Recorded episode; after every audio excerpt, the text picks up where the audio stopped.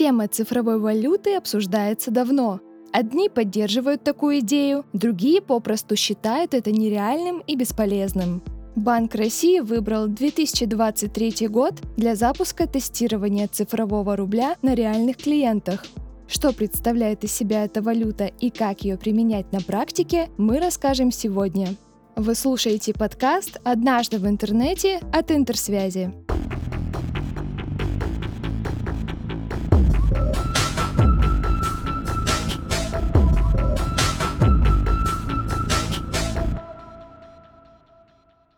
Если перечислять все способы оплаты, то цифровой рубль является третьей формой денег, наряду с наличными и безналичными денежными средствами. Цифровой рубль представляет собой код и хранится в цифровых кошельках на платформе Банка России. Найти этот код пользователь может в мобильном приложении или на сайте банка. Казалось бы, тот же безналичный расчет, однако нет. Такой рубль имеет ряд серьезных отличий. Во-первых, за оплату цифровыми рублями никакие проценты или кэшбэк начисляться не будут. Во-вторых, расчеты цифровым рублем можно проводить даже офлайн, без доступа к интернету. В-третьих, все операции с цифровым рублем абсолютно бесплатны, никакой комиссии. Что же сподвигло на введение цифрового рубля?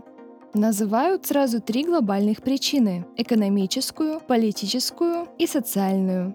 С экономической точки зрения цифровой рубль эффективно стимулирует переход граждан к безналичным способам оплаты. Если говорить о политике, то использование такой валюты снизит зависимость от глобальных провайдеров платежной инфраструктуры. Социальная причина, конечно же, стимулирование общества на создание новых продуктов и снижение гражданами уровня поддержки теневой экономики. Какие же плюсы использования цифрового рубля? Во-первых, новая валюта повысит прозрачность целевых платежей. Цифровой рубль избавит большую часть банков от проблемы внедрения сложных технических решений для отслеживания операций. Во-вторых, виртуальный рубль абсолютно безопасен, ведь он хранится непосредственно в Центральном банке России. Следовательно, клиенты ничем не рискуют.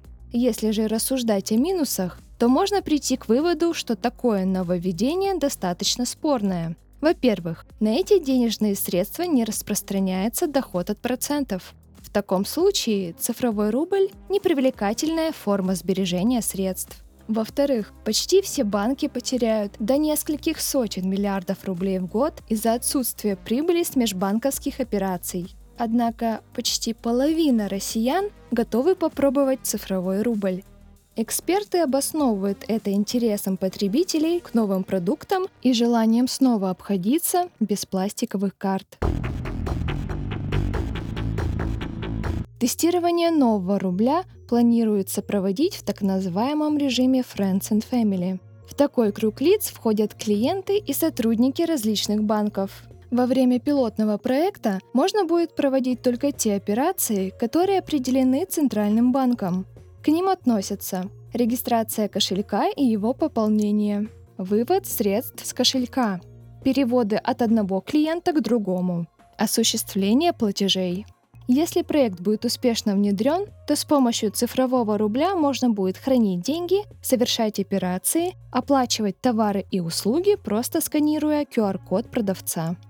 На самом деле, процедура гражданам уже достаточно знакома, ведь во многих магазинах сейчас можно произвести оплату, наведя камеру на код в терминале. Как это обычно бывает, новые цифровые технологии — это также новая площадка для мошеннических операций. Можно ли украсть цифровой рубль? Эксперты утверждают, что такая валюта хорошо защищена, Однако зависит это от подхода государства и подрядчиков. Получается, что владельцам цифрового рубля нужно будет учитывать те же риски, что и при использовании привычных платежных систем. Эксперты делают вывод, что прежде чем вводить в общество новую цифровую технологию, необходимо повысить финансовую грамотность населения до появления первых жертв мошеннических схем. Сколько людей, столько и мнений. Хочется верить, что цифровой рубль окажется полезным и удобным для общества. А если говорить о рисках, то это неудивительно. Ведь еще несколько лет назад пользователи боялись прикладывать мобильный телефон и цифровые часы к терминалам, чтобы оплатить покупки. Напоминаем, что в новых эпизодах мы расскажем еще больше интересного из интернет-культуры. Чтобы не пропустить, подписывайтесь на наш подкаст «Однажды в интернете» и страницы интерсвязи в социальных сетях. До следующего выпуска!